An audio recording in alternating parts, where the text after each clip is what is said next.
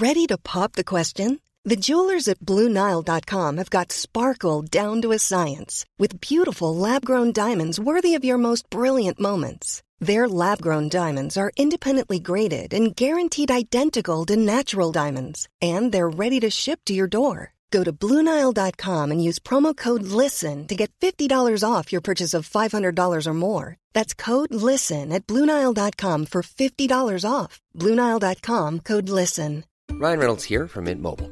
With the price of just about everything going up during inflation, we thought we'd bring our prices down.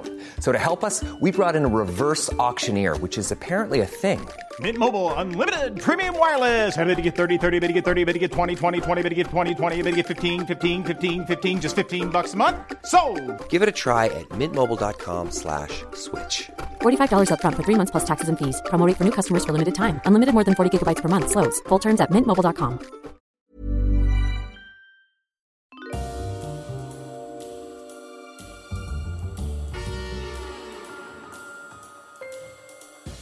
Ladies and gentlemen, welcome to Histories of the Unexpected, the show in which we demonstrate that everything, simply everything you can possibly think of, has its own history, like butter, walls, and gannets.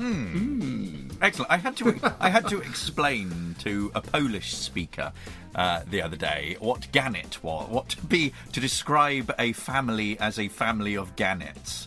Um, which is where that came from because her family were, she said, were eating her out of house and home.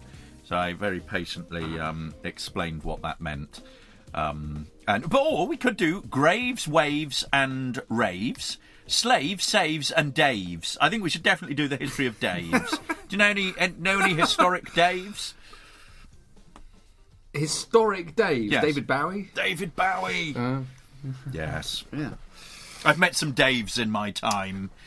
Um, you not all of them uh, good meetings. However, that is to digress monstrously because we will be following the links in our minds as we come across them, explaining how those histories link together in unexpected ways. Who knew, for example, who knew, Sam Willis, that the history of the flea is in fact all about Victorian miniatures. It's about Mexican cultural traditions. It's about circuses. It's about the Renaissance poet John Donne and his influence on World War One poetry. And of course, it's also about the movement of disease and the plague. Who knew? Or who knew that the history of helping out is in fact all about the First World War and the home front and women workers? Oh, yes, and also about regencies, isn't it? We talked a little bit about that. It's about the- regency, in the- regencies and Barnardo's. Yes, that's that's very true, and charity. Yes. Um, you're probably wondering who's telling you all of this wonderful introductory stuff. Let me say of my fellow presenter that if history were a corpse, this man, yes, this man would of course be the great body snatcher of the past, sneaking into history's graveyard under the cover of night, walking with the silent shuffle of determined research, eyes covered with the dark shawl of analysis, sack ready to receive the actual body of the past. He's the thief of history itself. He's Professor Extraordinaire of Early Modern British History at Plymouth University. It's James Daybell. Hello, James. Hello, Sam. And you may well, you may well be wondering who is that unattributed voice so ably helping Daybell co-pilot this very episode. Well, let's just say that if he were a corpse-related historian, he'd be some kind of hybrid undertaker stroke herald of the past, akin to Sir William Dethick, circa 1542 to 1612, a long serving officer of arms at the College of Arms in London. So meticulous is this man in preparing the bare bones of history to a solemn public, so schooled in the funerary protocols of dispatching the deceased deeds from yesteryear, but then, godlike, he breathes new life into the corpse of the past. Yes, you've guessed it, it's the famous historical adventurer himself, Dr. Sam Willis. Hello, everyone. Uh, breathing life into historical corpses. Very good. Um, I wish I could do that, actually. Yeah, it'd be, it'd be quite, be- be quite a trick, wouldn't it? This was my idea. I wanted to do corpses.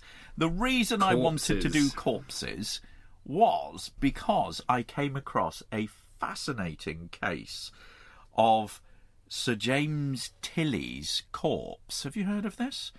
Sir James Tillie um, is a, an, a 17th century gentleman uh, who lived at Pentillie Castle, uh, which is a, a house in Cornwall on the banks of the Tamar, just across the border from Devon. And when he died, he asked to be put in a mausoleum, a mausoleum that was that was built specially for him. And the thing about this mausoleum was that it had a beautiful view over the Tamar. And what was extraordinary about this, the man is a bit of an eccentric, and that is quite an understatement, was that when he died, he asked his surviving relatives to tie him to a chair that he was sat upon, and that food was to be left for him. Um, for when, when in two years he thought that he would be resurrected, and in the end, his family was so grossed out that they put a statue there instead, and uh, and basically buried him under the mausoleum, and the family that live there now uh, were doing some repairs to this uh, mausoleum, doing some repairs to the floorboards, and they dug dug down and discovered uh, what was his body down there, slightly gunky. Um, so they they basically reburied him, and get this, you'll love this. They reburied him with a bottle of sloe gin and a little ditty about what they'd been doing or doing at Pentillie uh, in recent years. So they've sort of laid him to rest. But there are historical accounts of it from uh, among antiquarians. So there's something in the Gentleman's Pocket magazine from 1828. Pentillie Cemetery.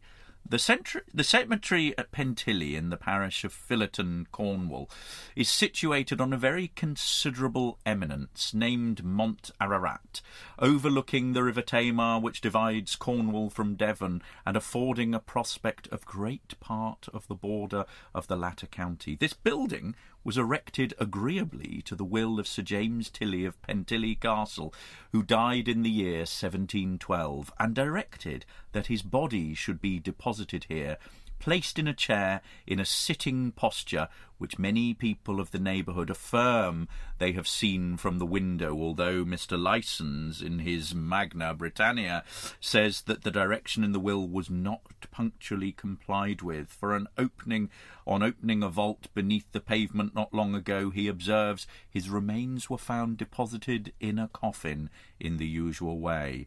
I have frequently heard my father say, and he was likely to know, as he held a farm near the spot, that he had seen the coffin in the chair, and I am inclined to believe that the body has lately been deposited in a vault beneath, as the window shutters were formerly left open to the view of every visitor, but within these few years have been closed up. What about that, hey? James, wonderful story there. Um, I, I love the. That made me think about self mummification. Ooh. Have you come across that?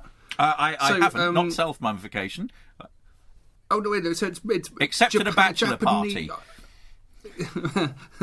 I'm I'm literally talking off the top of my head here, but I'm thinking uh, a 17th, 18th century Japan and Japanese monks who um, practice self mummification. They they um, like before their death, they they stick to a very specific diet, and it's there's a lot of salt in it and some uh, very basic food, kind of nuts and seeds and bark and um, special tea. I think called urushi tea.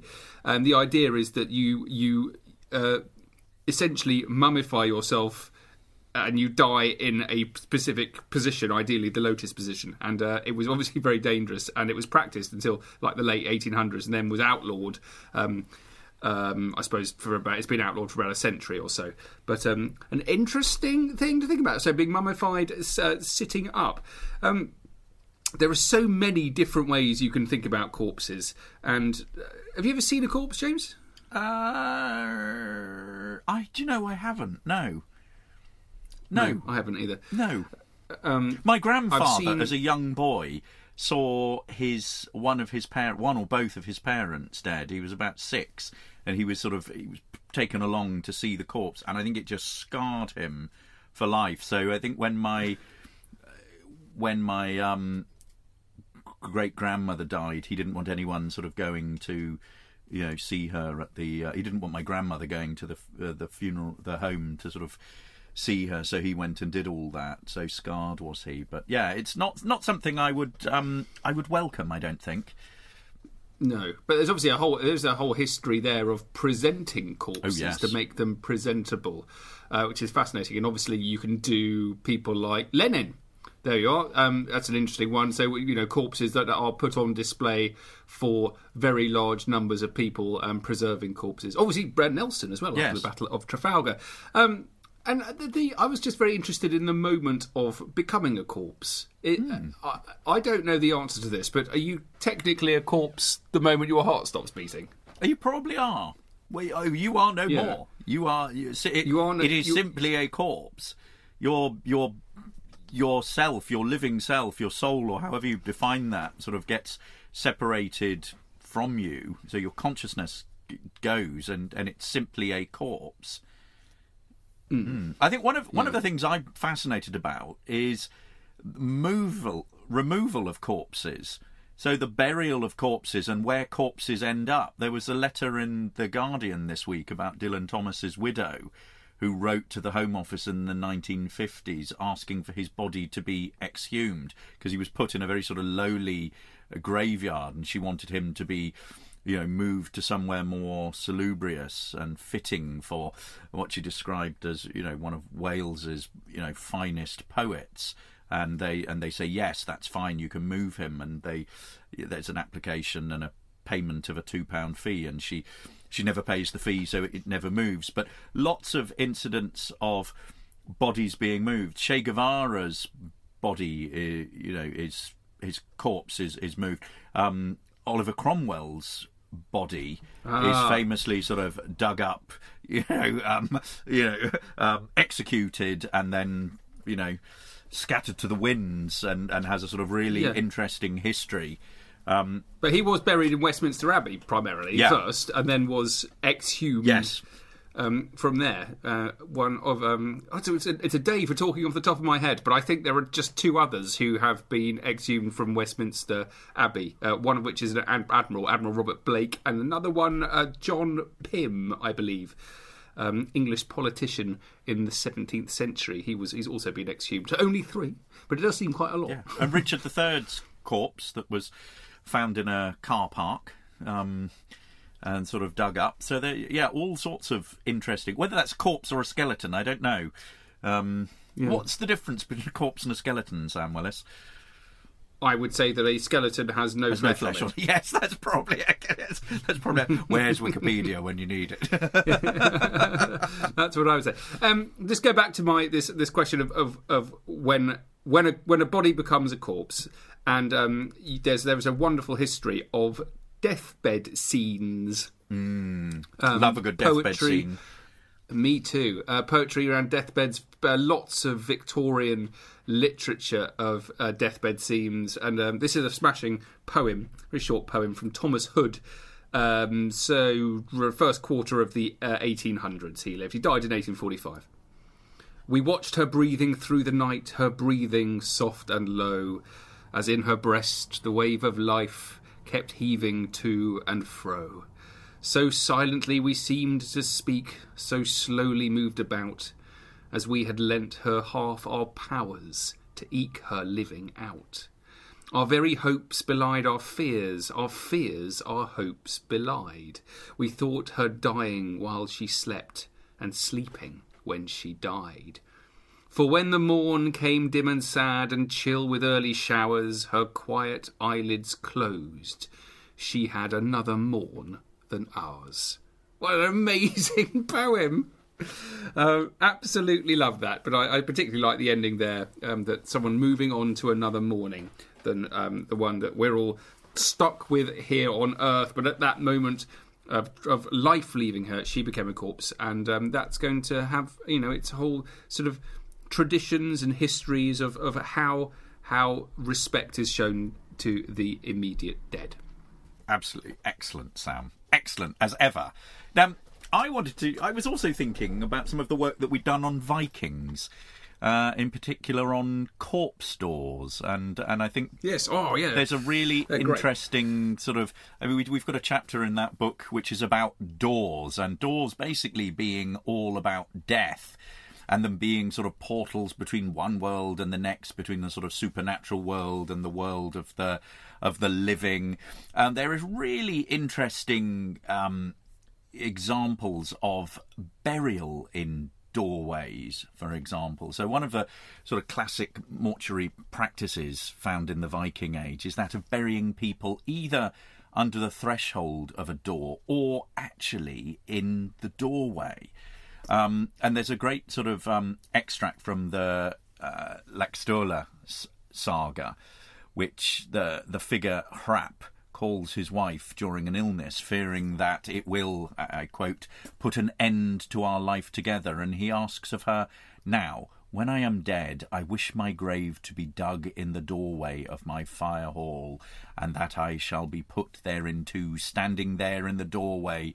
Then I shall be able to keep a more searching eye on my dwelling.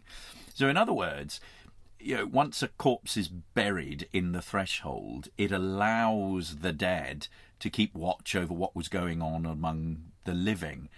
And doorway burials, it's not just in the sagas, but they also seem to have taken place or occurred in practice. And we know this from archaeological analysis of longhouses in southwestern Norway, for example. and the various sites where this was carried out, including, Sam, a dwelling in Ullandhaug.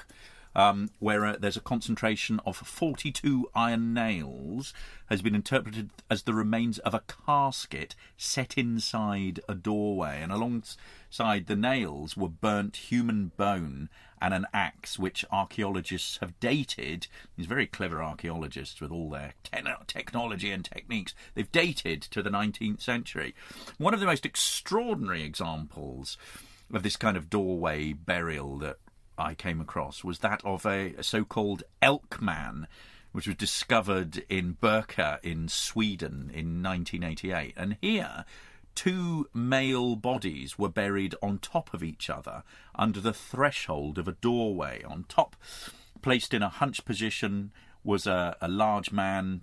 Um, they say in his 20s, who'd been decapitated. His head was then placed at the level of his chest, and below him was a warrior aged between 40 and 50, buried face up with weaponry, beads, and also a set of elk antlers by his head. And the significance of the antlers may be connected to a belief in the transformation in death from human to animal. But one of the most intriguing things is this phenomenon of corpse doors. And, and in each of the cases that I've explained before, doors are central to the ritual of Viking funerals, as well as to the journey of the deceased from the living world to that of the dead. And they were viewed as an access point to other realms, but this also meant that these barriers needed to be controlled in order to prevent the dead from entering the world of the living. And this leads us to the mortuary practice of the corpse door or the cadaver door. And this features in saga literature as well as in surviving uh, architectural features in ancient houses. So the, the idea is that after relatives have, after the somebody has become deceased, you're left with the corpse. Relatives close the eyes, the mouth, and the nostrils of the deceased. So, in fact, in fact, what they're doing here is they are figuratively closing the cadaver's doorways. So, after all that, a hole is made. Um, after all that, a hole is made in the external wall to create the corpse door. And what happens is you either remove the bricks or the stones from the wall, or by cutting a hole in wooden planks. And we can see this in various sort of um, in various surviving ancient houses uh, throughout. Um, Scandinavia. There's a reconstructed example of a corpse door cut out of a wooden wall and then sealed in the open air museum in Nordfjord in Norway. And the idea is that once this exit was made, the body then passes outside outside of the house through this hole instead of being carried through the main door. And the corpse door is then resealed before the funeral party returns home. And the idea then is that the ghost of the departed would not be able to find its way back in since the exit that it used to exit the house no longer existed. It was all blocked up. And in this manner, the boundaries of the house are maintained and the dead are barred from the house. So there we are, Sam. Uh, corpse doors, Viking corpse doors. Yeah, wonderful stuff. Um, quite creepy as well, I think. Very creepy. Millions of people have lost weight with personalized plans from Noom, like Evan, who can't stand salads and still lost 50 pounds. Salads, generally, for most people, are the easy button, right? For me, that wasn't an option. I never really was a salad guy. That's just not who I am. But Noom worked for me. Get your personalized plan today at Noom.com. Real Noom user compensated to provide their story. In four weeks, the typical Noom user can expect to lose one to two pounds per week. Individual results may vary.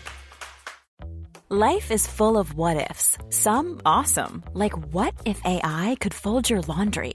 And some, well, less awesome, like what if you have unexpected medical costs? United Healthcare can help get you covered with Health Protector Guard fixed indemnity insurance plans. They supplement your primary plan to help you manage out of pocket costs. No deductibles, no enrollment periods, and especially no more what ifs. Visit uh1.com to find the Health Protector Guard plan for you.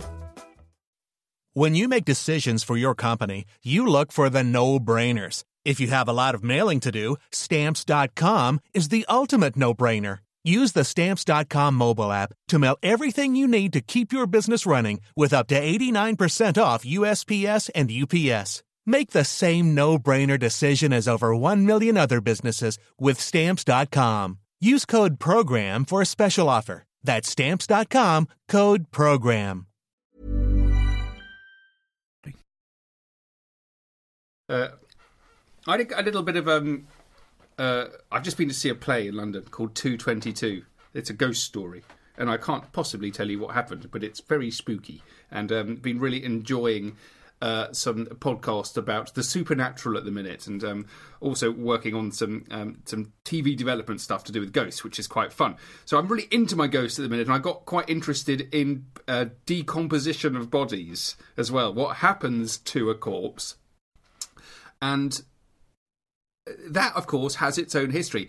And it's fascinating. It's so easy for us to take for granted when we're sitting down watching Netflix and some, some crime drama where there are some doctors and specialist forensic people telling, telling the, the investigators exactly what's happened. But they only know that. They can only identify what's happened to a body and they know how long it's been dead for, for example, um, because of some very clever people in history, and it's really quite recent history as well. So it's certainly long, long after old Sherlock's time, um, where you'd assume they already knew in the Victorian period how long someone may have been dead for. They kind of did, but they didn't know in detail. They didn't know in detail because no one had ever researched it. The idea wasn't conceived until 1971.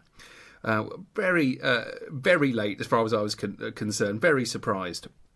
And it wasn't even begun as a program of research until 1980. So another nine years of someone actually uh, saying that this is going to be okay. Um, and it all happens at the University of Tennessee at the Anthropological Research Facility, and it's all set up by a forensic anthropologist called Dr. William M. Bass. And he is asked while he's teaching the 60s at the University of Kansas if it was able to determine the time of death of a decomposing cow. And he said no. Um, but he knew how to do it, so needed uh, to do some extra research. And the way to do that was to allow uh, a cow to, to decompose and to observe it.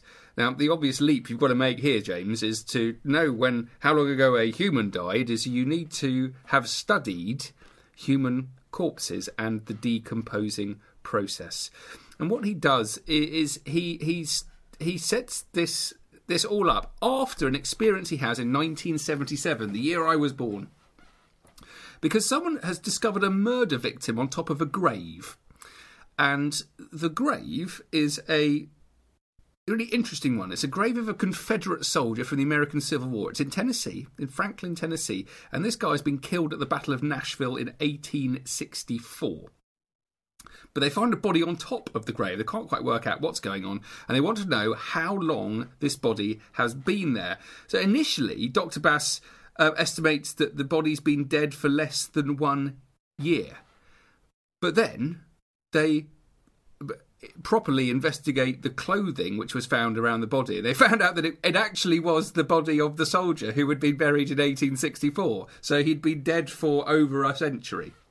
Um, so it shows us how little we knew about identifying the time of death, even in the 1970s. And what happened is that some grave robbers had actually punctured the soldier's coffin, made off with some uh, various bits and pieces. The coffin was made of cast iron, and it had been airtight, and that had largely prevented uh, the decomposition. And they'd removed the body, and then they reburied it on top of the coffin, which is how it all happened. So after that, Dr. Bass decides he needs to set something up to find out how human bodies change after decomposition. Not only does he does a lot of work, he's got some uh, fantastic PhD students working with him. One of them is a chap called William Rodriguez, and he particularly focuses on insects and how they behave around human corpses.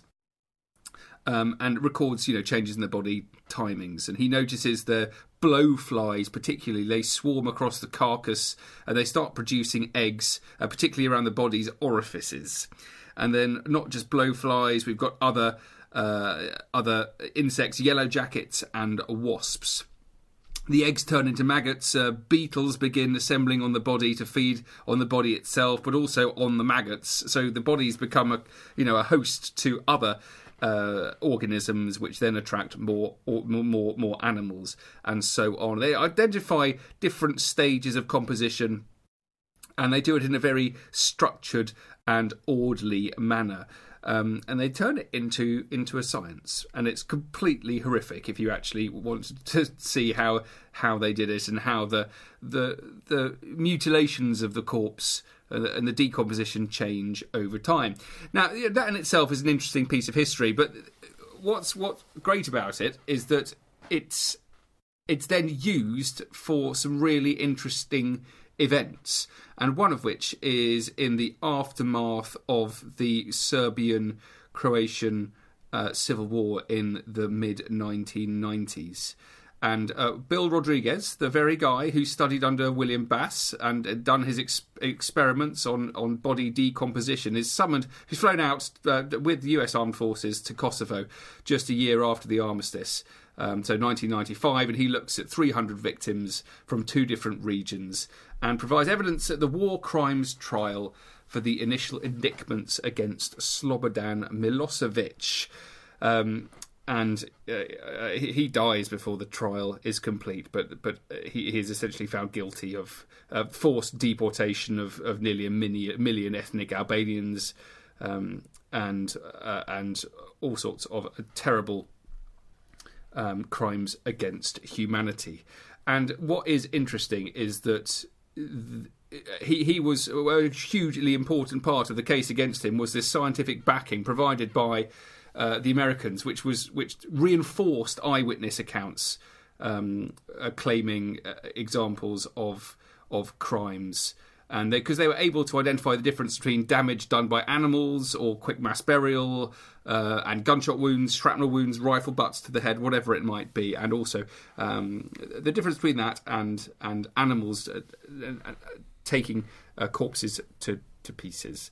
so there we are, James. A really surprisingly interesting and multi-layered history of corpses. Very, and it links very, very cleverly to what I was going to talk about because uh, all these this discussion about what happens to corpses once somebody has died in those sort of first few days links to some of the stuff that I've been reading about. And I've been reading a couple of books for this. Uh, Ralph Houlbrooke's book on death, uh, which is excellent. I've talked about in the past death, religion, and the family, but also uh, the brilliant David Cressy's book, Birth, Marriage, and Death Ritual, Religion, and the life cycle in Tudor and Stuart England. A lot of these are these books are concerned with the the religion, the doctrine around around death and dying, and how to live a, a good good, how to live a good life and then die a good death, but also they are concerned with the rituals that are associated with death and burial and bereavement and all of those kind of funerals and all of those kinds of things. Um, but if you, one of the things that you can hone in on is the treatment of the corpse. And you can think about this in, in religious ways, and you can think about it in really practical ways, which relates to the kind of thing that you were saying, Sam. Because as you know, as soon as uh, somebody dies, um, the the the corpse is on a sort of fast track to, you know, decay at that point. And even those people who, uh, in the 16th and 17th century, died a good death, so rather than sort of, you know, being in pain and hallucinating and and um, and and not behaving in what is seen as a sort of spiritually pious way, even those people who died a good death, you know, basically what's left behind is a is a corpse, a cadaver, which is basically full of blood, pus, excrement, urine, vomit, sweat, you know, all of that. Rigor mortis is sets in pretty quickly. Putrefaction, corruption will, you know, with the sort of stink and everything that you know that all that leads. So actually, it for most people it was imperative to bury as quickly as possible, and we can we can follow in parish records. We can follow the timings of people's burials, and there's an estimate here in York, a group of Yorkshire parishes in the mid Stuart period, where you can check the dates, and it's estimated that 95% of all bodies were buried within two days. Uh, 41% were buried on the same day the person died. And what this meant was that the you know that the gravediggers had to set work in whatever conditions and you know and deal with it. Cold weather, of course, could delay it, or really, really wet weather, where the ground was sort of you know super boggy, would could deal with it. But there are examples of people who are buried literally within a matter of hours. There's an example of uh, a cobbler from Dagenham in Essex in 1606. Uh, he sounds known cool. as Christopher. he was buried, Sam, within four hours of dying. Uh, there's another woman uh, named Isabel Fieldsend of Waddington in Lincolnshire who, in 1635, was buried so quickly that it upset her friends, who protested that she was buried like a dog. Um, and you know, and of course, you, you can imagine all of the problems that are associated with too long a delays, stink, disease, you know, all of those sort of problems that you associate with a decaying body. Now, for most of the for, for most people they would be buried pretty quickly for the the upper classes for the elites for the aristocracy or the royalty what's noticeable is that the body is not is not buried often for a couple of weeks. And this is because these become really important uh, political occasions of sociability that have to follow all of the sort of correct ceremonial arrangements and correct protocols. I talked about the the heralds, uh, you know, in your introduction, and the de- Dethick as the herald and and basically if you were an aristocrat you would be buried in a particularly sort of elaborate way with with you know with all sorts of people in attendance and a correct number of people following and all of that kind of stuff. That all takes time to sort out. And of course what that means is you then need to do stuff to the body in order to preserve it and in, indeed to to embalm it. Um, and you know embalm it or sheathe it in in in in lead or you know or wrap it in as in in some sort of you know cloth or something sort of various sort of you know ways of of dealing with that. Um, but one of the things that's really fascinating is that as part of this embalming process, the it's really common for the you know to eviscerate and bury the body apart from the heart, the brain, the tongue, etc., as part of this embalming process. And this seems to have gone on. This was a uh, sort of uh, medieval practice that seems to have gone on into the the 16th century. And there's a wonderful example um, relating to Sir Henry Sidney, who dies in, in 1586, um, who has his heart saved and then buried in a special heart coffin. And the heart coffin itself survived and has a looks like a sort of lead coffin and is and is inscribed uh, on the outside. Here lieth the heart of Sir Henry Sidney, um, and and and although examples of this are, are quite rare, it's a superb um, it's a superb example of this kind of of this kind of receptacle for an element of the corpse. But then there are all sorts. If we think about the the practices that associate that are associated with the with the corpse, there are all sorts of customs, such as watching a corpse, so sitting up all night in attendance on you know watching on the over the dead body. This is something that's practiced by all social classes. Um, and it's a practice that continues long um, after the Reformation. Um, and you know, one of the practical benefits of this is basically to prevent anyone tampering with the corpse. Um, there are then people who are, you know, who are paid to clean the corpse and prepare it for burial, and these are often sort of menial um, tasks, often given to women and they are paid for watching and washing and laying out and winding. You can often find these in, in household accounts. So, in the reign of Charles I, for example, uh, the West Country gentlewoman Joyce Jeffreys paid five shillings for, and I quote, the shroud being five yards and a half of white calico, three shillings more for the tape to wind about it, and sixpence for helping to shroud and dress the corpse. Um, and then we can think about you know the kinds of things that people would have been buried in and this brings us to uh, ralph Houlbrooke's book the death religion and the family in england 1480 to 1750 there's a lovely section in here where he talks about the kinds of things that people would have been buried in uh, a shroud or winding sheet um, they'd then be there might be a shirt a cap there's a, there's a record for uh, 1714. One William Phillips went to his grave, and I was very interested in this because he was buried in a, a super fine Norwich crepe sheet shroud and Sam Willis. Would you guess gloves? I, if I'm when I'm buried, I'm going to be I'm going to be buried in in fine the finest gloves, I think. Um, but the the the overwhelming majority of cor- corpses are buried with very little preparation. If you think about the, the amount of deaths, uh, poverty, people don't have the time, the resources, or the money to do that, and you know, and they're they're you know dressed in very sort of makeshift, uh, basic, you know, often just sort of a vague sort of sheet um, so it's very interesting to sort of hear about all of these practices that are associated with corpses. Um, we could also then go on and have a, and think about open casket funerals, um, and the and actually the rituals that are around.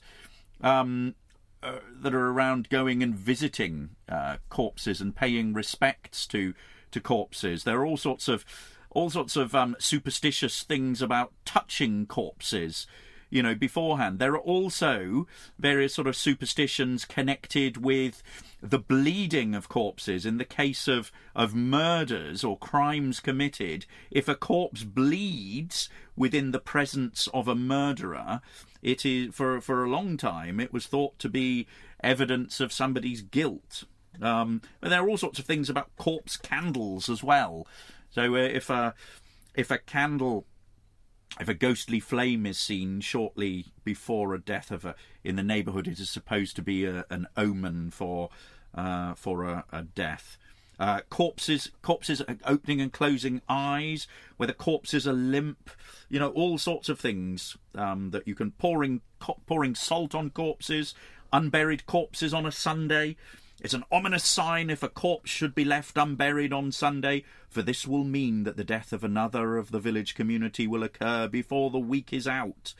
I have frequently heard this strange idea expressed with utmost sincerity and with a genuine belief in the inevitability of such a correlation of events, which was recorded in the Sussex County Magazine in 1944.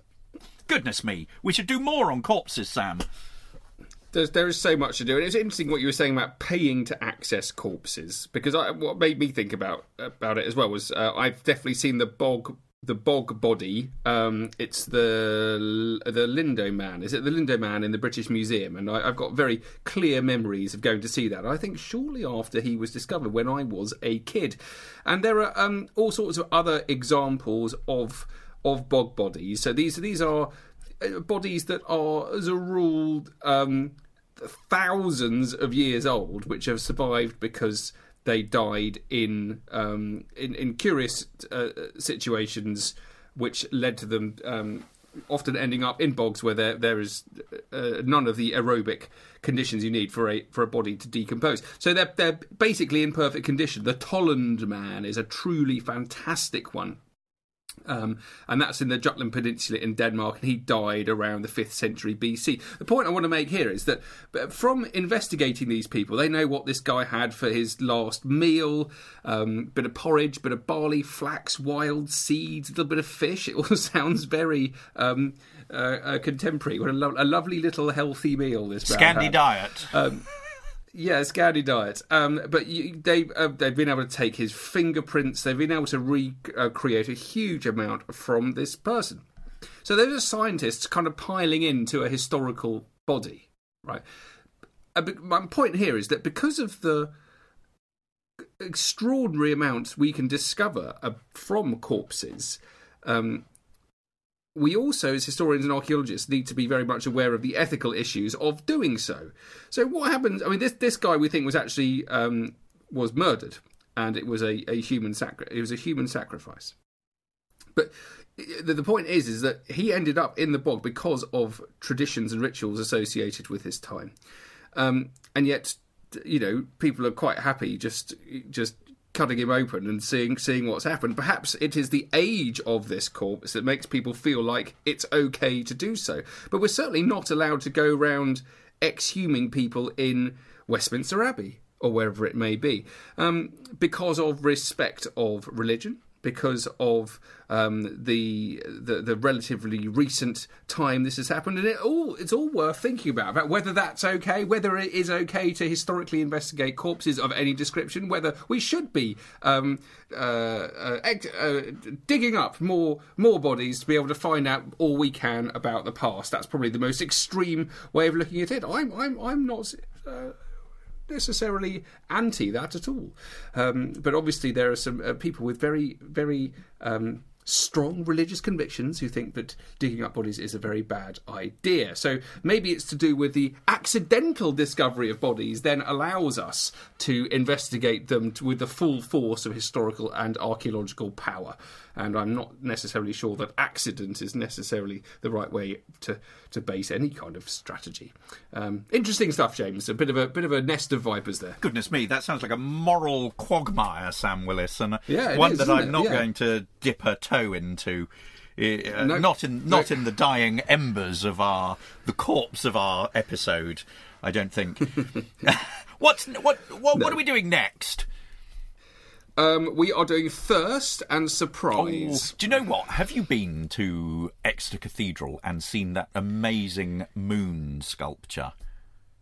No. Oh my god, it's incredible! If any of you are listening to this in anywhere near Devon, go and have a look at it. Uh, It was a, it's a project that uh, uh, an artist has done um, in connection with NASA. Uh, so they've got all the sort of photographs of the surface of the moon and put them on this basically moon-like sphere-like object, and it is huge, and it is in the. It basically takes up most of the main uh, part of the church. Uh, it is enormous. It's well worth going to see, and apparently, if you go along at night, it's all lit up uh, as moons as moons should be.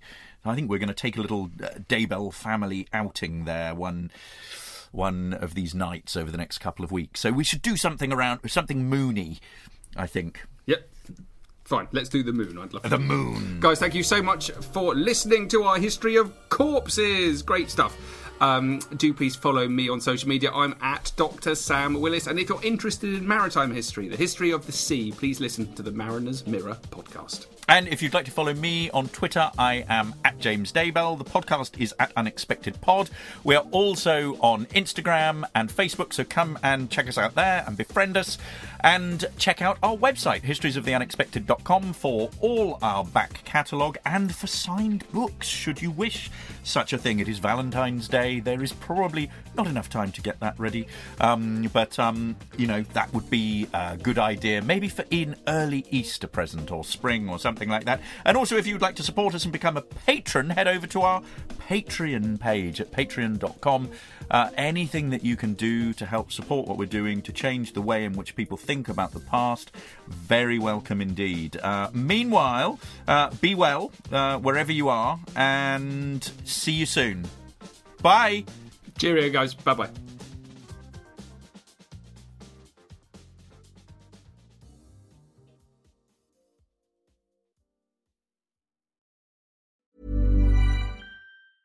Mom deserves the best, and there's no better place to shop for Mother's Day than Whole Foods Market. They're your destination for unbeatable savings, from premium gifts to show-stopping flowers and irresistible desserts. Start by saving 33% with Prime on all body care and candles. Then get a 15-stem bunch of tulips for just $9.99 each with Prime. Round out Mom's menu with festive rosé, irresistible berry chantilly cake, and more special treats. Come celebrate Mother's Day at Whole Foods Market. When you make decisions for your company, you look for the no brainers. And if you have a lot of mailing to do, stamps.com is the ultimate no brainer. It streamlines your processes to make your business more efficient, which makes you less busy. Mail checks, invoices, legal documents, and everything you need to keep your business running with stamps.com. Seamlessly connect with every major marketplace and shopping cart. Schedule package pickups and see your cheapest and fastest shipping options from different carriers. With rates up to 89% off USPS and UPS rates. And with the Stamps.com mobile app, you can take care of mailing and shipping wherever you are. Make the same no brainer decision as over 1 million other businesses with Stamps.com. Sign up with Code PROGRAM for a four week trial, plus free postage and a free digital scale. No long term commitments or contracts. That's stamps.com. Code program.